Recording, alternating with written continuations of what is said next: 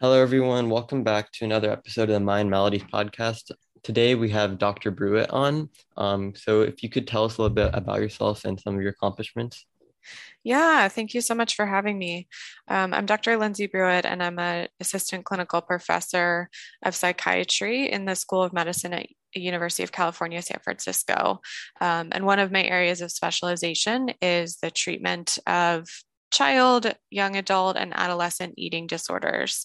Um, and I'm a clinician. I provide direct patient care in that area. I also do research on eating disorders and lead um, our eating disorders program at San Francisco General Hospital, which is our public hospital at UCSF. Mm-hmm. During your research, how would you say the research on eating disorders has changed throughout the years? Yeah, so there's been some really exciting changes that have been happening. I think the biggest one that stands out to me is that the field of eating disorders has a really unfortunate history of um, clinicians and other folks in the field blaming parents and blaming families for the development of eating disorders.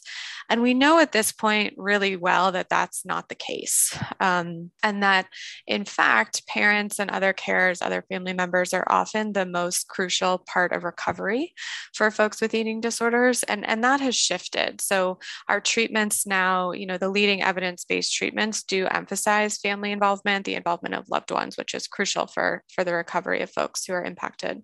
So, just as a brief introduction to the topic of eating disorders, can you kind of explain the, the various types of eating disorders and of the early signs? Absolutely. So I, I, think of eating disorders as kind of clumping in three different categories. Um, and so there's a group of eating disorders that tend to be, though not always, associated with some body image concerns. And those are names like anorexia nervosa, atypical anorexia nervosa, which usually involve a significant amount of weight loss, usually through um, restriction of eating or compensatory behaviors like hyperexercise or vomiting. Um, this category can also include um, illnesses like binge eating disorder and bulimia nervosa, which involve binge episodes, so eating large amounts of food and feeling a loss of control. Um, and in the case of bulimia nervosa, that's accompanied by a set of compensatory behaviors. Sometimes that's purposeful vomiting, over exercise, fasting, things like that. Um, a separate category that I think of is what's called avoidant restrictive food intake disorder. And this is not as well known because it is a newer diagnosis. So it didn't hit our um, diagnostic manual until 2013. And basically, ARFID involves one or more of a set of symptoms. So um, sometimes people with ARFID experience a really significantly restricted food repertoire. So they might look like very picky eaters and maybe only have sort of a small handful of foods that they'll eat.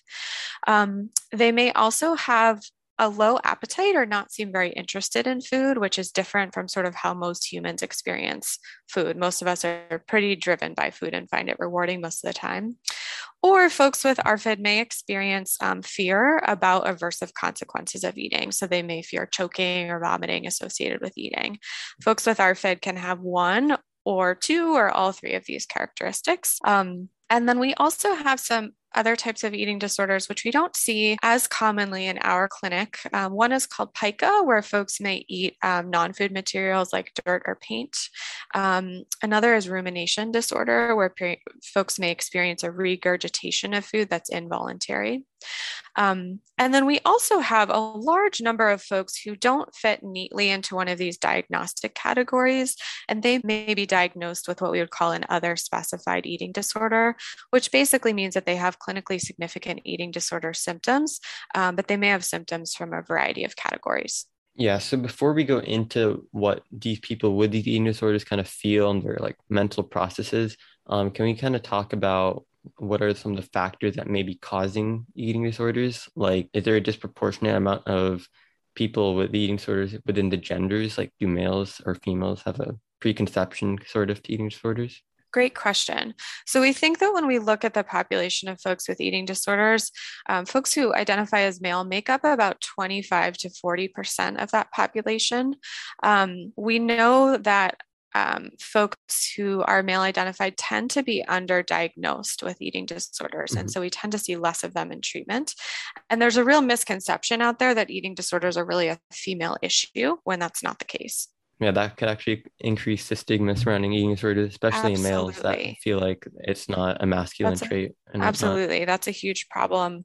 Mm-hmm. Um, and another area that you know we're becoming increasingly aware of is that folks who are gender non-binary or transgender have higher rates of eating disorders when we compare them to the rest of the population.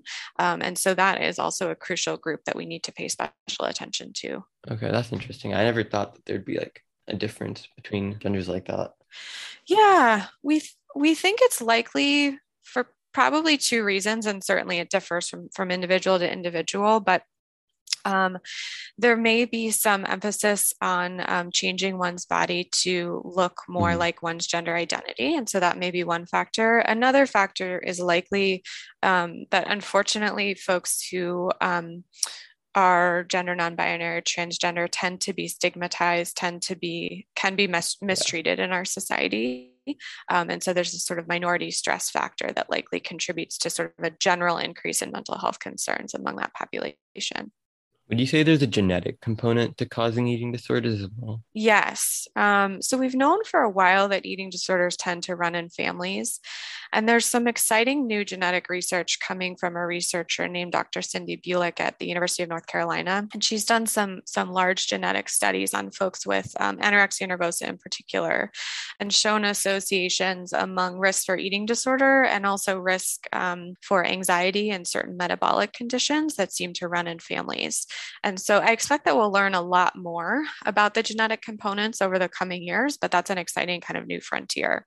Mm-hmm. Yeah, totally. So this is kind of a bigger topic in the topic of eating disorders, but how has social media played a role in causing the variety of eating disorders? Yeah, we know, you know, there's some research to demonstrate pretty clearly that anytime there's an increased emphasis on the thin ideal or a particular body type in general, that eating disorder rates seem to increase. So it doesn't explain eating disorders, they occur without an emphasis on the thin ideal, um, but they do seem to increase.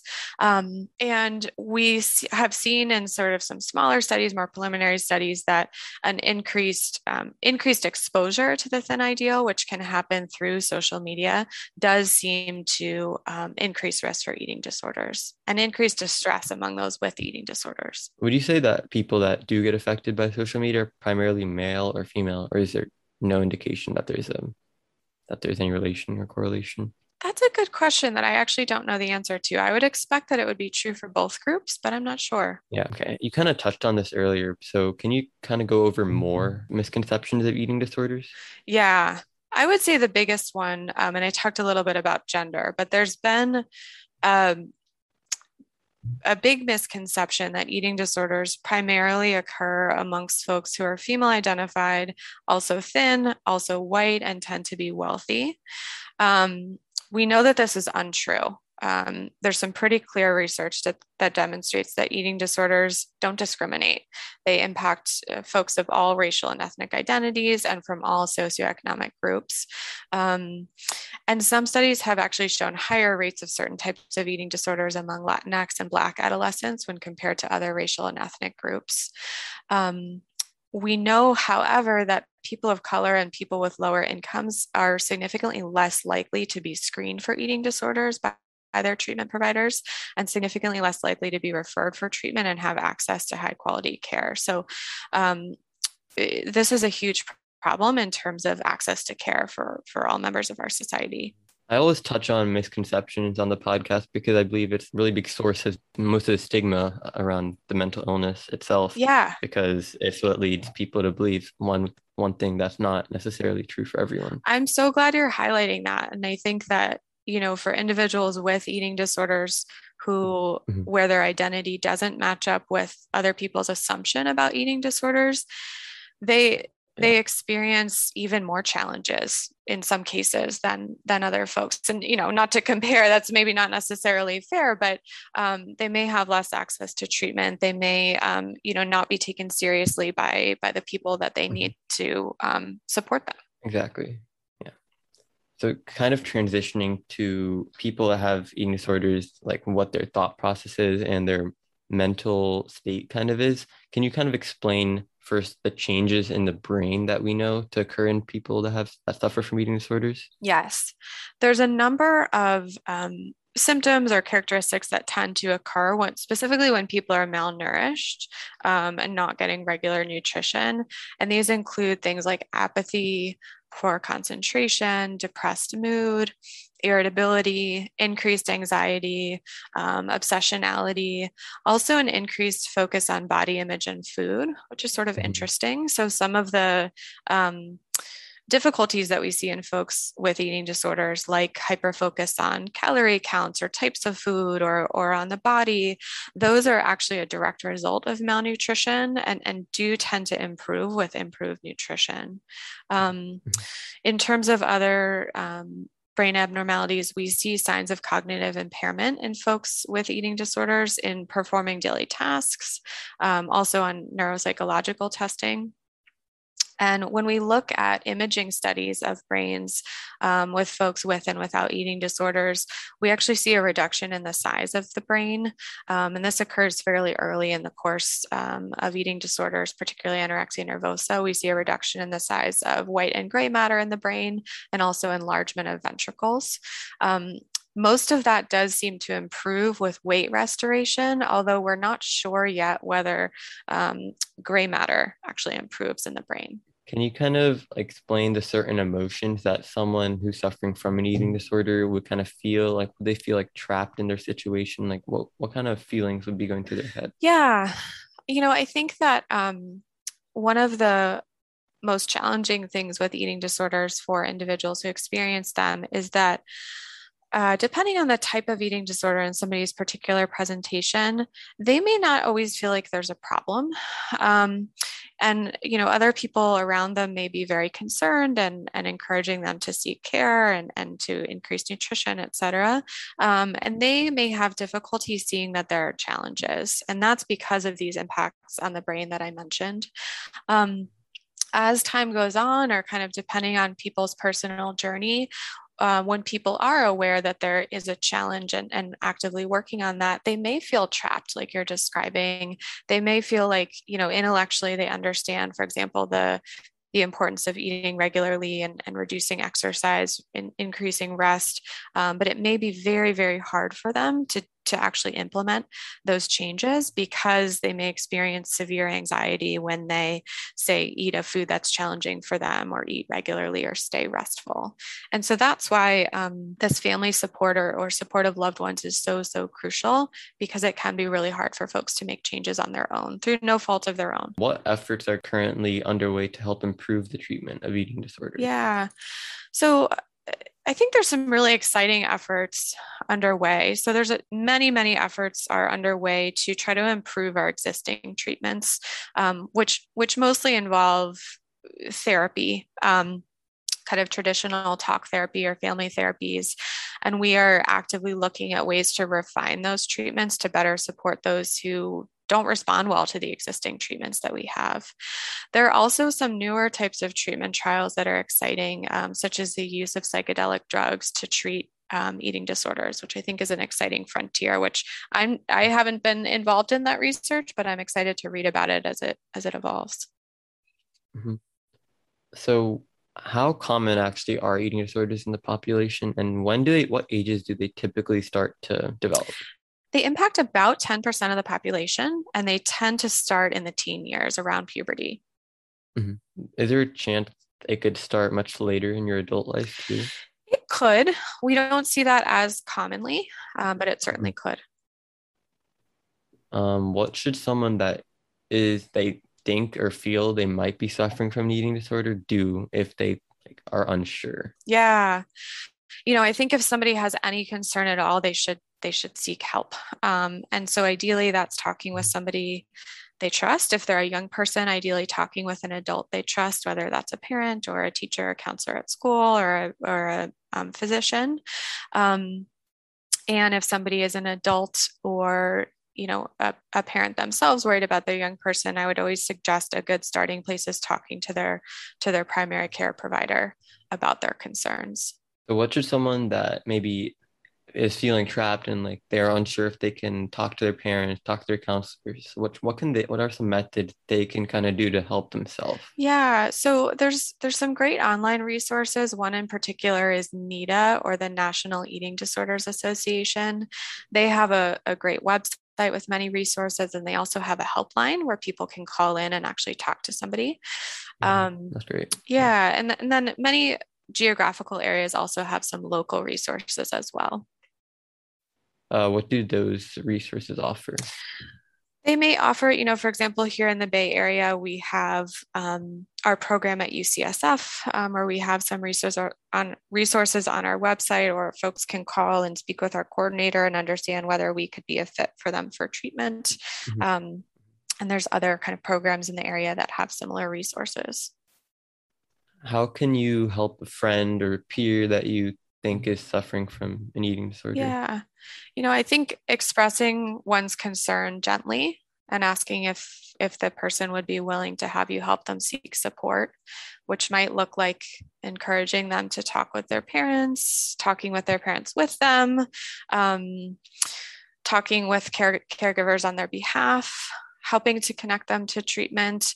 If talking to caregivers doesn't feel like an option, I think going to um, a school counselor or um, a wellness center, talking to one's own physician about kind of resources and what to do if they're concerned, those could all be good options. And then I think asking them if there's anything that you can do to support their recovery. So, examples of that might be having meals together or checking in with them about whether they've eaten or whether they're staying restful. Um, but I would want to only do that with that person's consent. So, really following their lead about what feels helpful. Yeah, I know a lot of people, especially like in my area, they like, they don't particularly like talking to the school counselors. Yeah. Um, there's always a concern they're going to tell their parents and like that's the whole reason they're talking to the counselor not their parents mm-hmm. um so for them like especially they feel emphasis on feeling trapped is like taken to a new level because they just don't know who to talk to and they don't know if they can talk to their physician or like so it's like a really bad situation that kind of like feeds itself and like makes itself worse yeah, that is so challenging when people feel like they're not getting the support that they're that they're aiming for from from mm-hmm. their network. I mean, I think that um, seeking national resources like NEDA might be a good place to start if people aren't yeah. yet feeling willing to talk with others in in their support network. I, I will yeah. say, you know, of course, everybody's situation is different, and certainly that are there are families that have difficulty supporting their young people effectively. And I, I have met with a lot of young people who initially feel really apprehensive about talking with an adult about their concerns um, and then once they do they they feel a big weight off and they feel like it's a relief to be able to mm-hmm. connect to treatment and have the support they need. So you know i again i, I emphasize that everybody's situation is different and, and that's not safe for everybody. But i do think that sometimes people's fears about what may happen if they tell the truth or, or express their concerns sometimes are, are bigger than kind of what actually happens sometimes it's more mm-hmm. helpful than they think. Do you have any final words of advice to anyone that is suffering with an eating disorder right now? Yeah, I mean, I think connecting to treatment as quickly as possible. We know that early intervention is the best predictor of folks being able to make a full recovery and, and not struggle throughout their life. And so, really, you know, encourage people to seek support and, and to talk with with the people that care about them. Um, mm-hmm. And I think more broadly, just for individuals in general, I mean, we live in a culture, many of us live in a culture that's steeped in messages about dieting and about weight and shape and size and weight stigma and all of that. And we know that dieting is one of the most powerful predictors of eating disorders and disordered eating. Um, and we also know that it's it's not an effective way for people to lose weight and, and never really recommended. Um, and so we really encourage people to avoid dieting if at all possible possible. Um, a final question I'd like to end on is how do you think that is the stigma surrounding eating disorders can be diminished? I think talking about it. I think that um, you know more people talking about their experiences especially people that um, maybe have identities that are that are different than kind of what people assume are what eating disorders look like i think that that is really yeah. our, our our ticket out of stigma or or way to reduce stigma yeah, totally. Like if you see more men or more um, transgender people speaking about their experience, it could totally kind of uh, lead to the downfall of those um, misconceptions that everyone has. exactly. Yeah. Okay. um that is all i have for you today dr Brewitt um thank you so much for talking about this to me. Um i really value your time. Thank you so much for inviting me. It was great to sit down and talk yeah, it's a pleasure having you. Thank you guys for listening. Make sure you check out the link in the description to the Mind Maladies website. See you guys in the next episode.